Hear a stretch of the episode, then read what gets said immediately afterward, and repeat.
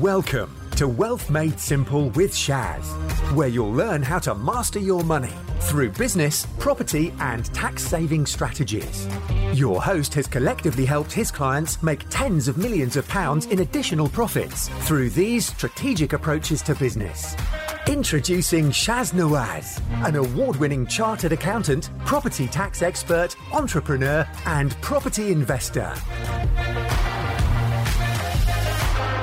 Welcome to my property proficiency workshop. Whether you're just getting started in property or you've been established for many, many years with a large portfolio, this is the best place to be. The place to turn your assets into financial freedom, accomplish your goals, live a better life, and leave a lasting legacy. I'm Shaz Nawaz, and I've been teaching others my strategies for over 18 years now. This is the first in the three series of training videos in this workshop, where I'll be teaching you how you can achieve financial freedom through property investment and accomplish your goals. At the start, I made a lot of mistakes, and most of those mistakes were very costly. In fact, one cost me just over £329,000. So it's important to avoid really expensive mistakes because not only are they costly, you could end up being out of business. I always aspired to have my own property business uh, as a young child and growing up I was fascinated with property and the more I got to know about it the more I realized that property helps you to obtain real financial independence and that's when I wanted it even more. Currently I have property projects in the millions and I also teach others how to avoid the mistakes that I've made alongside the mistakes I've seen others making. And importantly, I show people how to have the right business structure because that's incredibly important.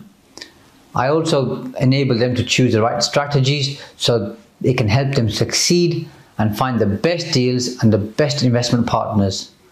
This is how I discovered the answer. Shortly, I'll show you how I found the right business structure. The goal of this workshop is to show you the critical things you need to know to attain total financial independence by building a thriving property business while avoiding the common and very costly pitfalls along the way. When you have the knowledge, find the opportunities and get the right support, then you can finally start making the time and money to enjoy the things that truly matter to you. So let's dig in. In this first video, we're going to focus on your business structure I've even provided a helpful guide which you can download in the link in the description to follow along and take notes. Before you finalize your structure, there are three key questions you need to answer. The first one is, is it legal? The second one is, is it effective? And the third one is, is it acceptable to you and to HMRC? Once you've answered those three questions, you can then start exploring the different structures. So the ones that I'm going to look at today are sole trader, partnership, limited liability partnership, and a limited company.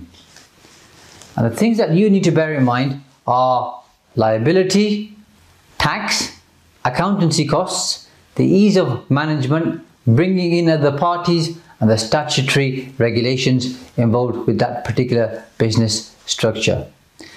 So if you're a sole trader, you are personally liable for all the debts of the business. It's unlimited liability. That means if you owe somebody money, they can make you personally bankrupt and take all your assets away, including your home, money in your bank account, and anything else that you own.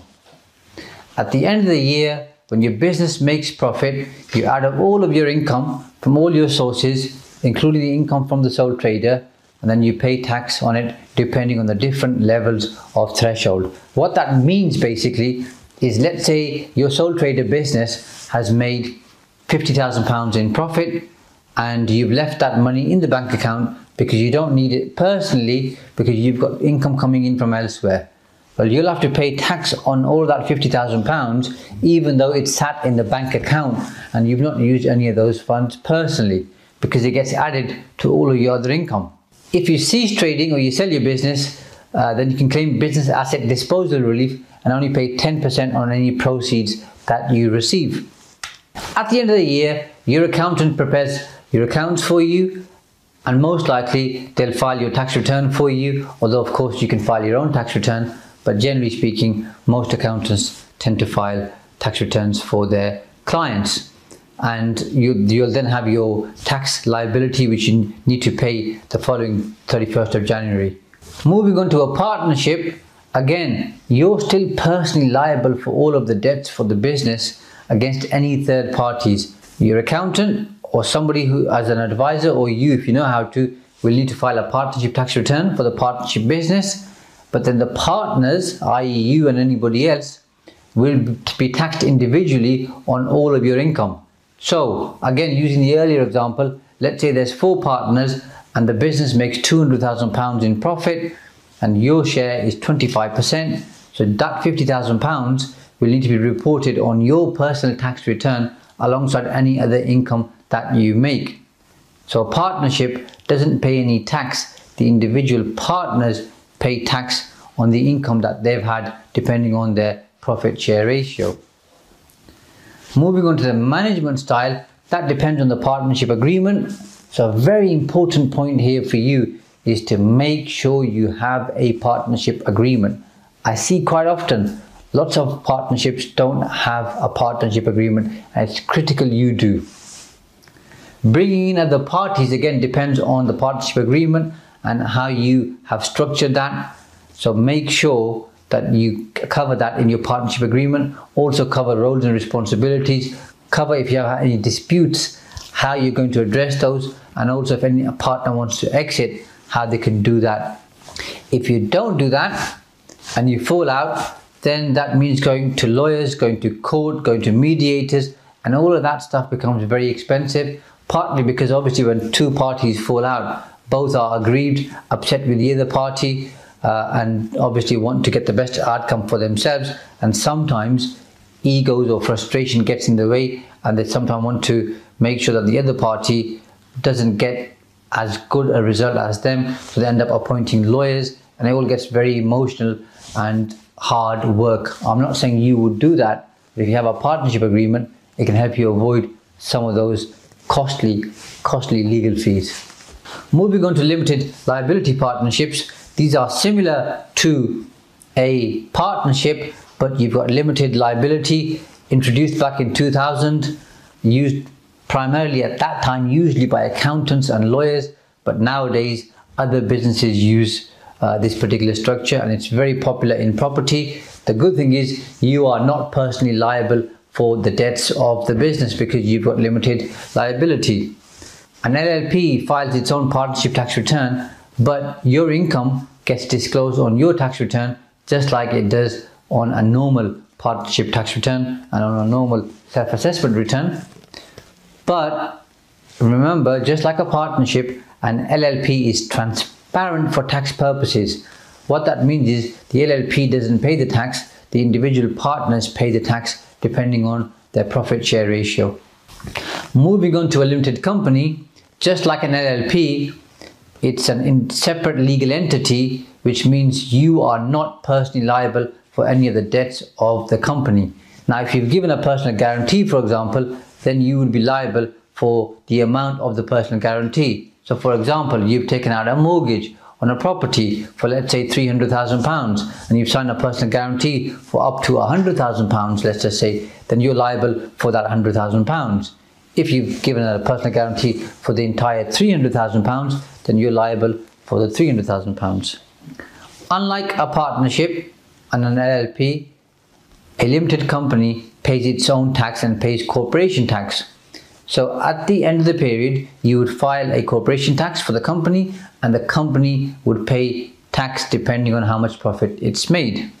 The accounts will usually be prepared by your accountant. They're, they are more complex than standard sole trader or partnership accounts, which means you'll have to pay more money to your accountant. You'll also need to file returns with Companies House and there are certain statutory formats which you need to follow and also your information will be in the public domain because any information sent to Companies House can be viewed, viewed can be viewed by anybody. So if keeping things confidential and secret is really important to you, then maybe having an LLP or a limited company might not be the best way forward. But if you're not too concerned about that, uh, then obviously uh, you, you should explore an LLP and a limited company.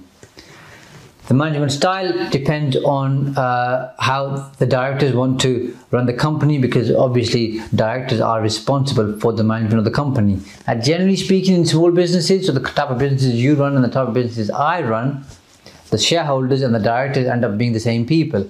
But as the business gets bigger, the shareholders and directors may be different parties, and the directors are responsible for the management of the company, but ultimately the shareholders own the business. Bringing in another party depends on the articles of association, so you need to get them right.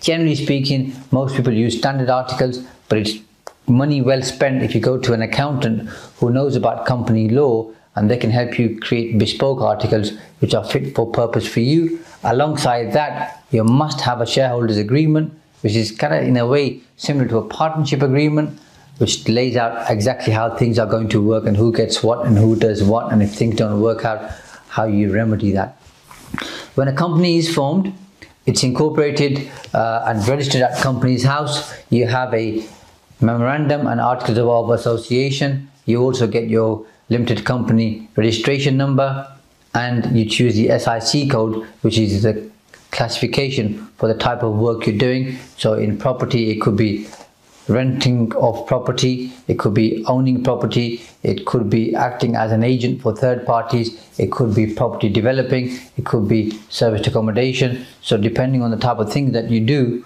the type of activity that you're involved in, you need to choose the right standard classification. One of the main reasons why people don't get started in property is that they feel they don't have enough capital. Now, while those people are thinking about capital, the world still moves on they're missing out on opportunities, others are capitalizing on opportunities, they're losing time and pretty much staying where they are in the sense that they don't think they can do anything because they don't have the cash to move forward. But did you know that you can actually use other people's money?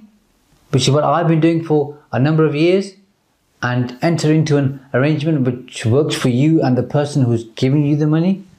And the BRRR strategy is to buy, refurbish, remortgage, and rent. And it works fantastically because at the end, if you do it properly, you can get all your money back. So you have a property which creates cash, creates capital value, and you don't have any of your money in it. I really wish I knew that when I got started many years ago. But I'll share more about that in the next video where we'll cover things like being tax efficient and raising capital to get started and to grow your property portfolio. But right now, I want to know more about you. What's holding you back? What does financial freedom mean to you? And if you want to get into property or you're into property, what are you looking to achieve? So in the comments below, leave your comments and share your thoughts and your journey with me. And of course, if you like this video and you found it valuable, click the like button, leave a comment to let me know, click subscribe and so that you can get more of these videos and I can share content with you. And if you want me to record particular content, put that in the comments box below and I'll have to do that for you. Thanks for listening to Wealth Made Simple. You can follow and contact Shaz on the Facebook pages Ntrust Property Tax and The Profits Wizard. You can also find Shaz on LinkedIn, YouTube, and Instagram. Alternatively, email him at shaz at aa accountants.co.uk. Build your wealth by mastering money.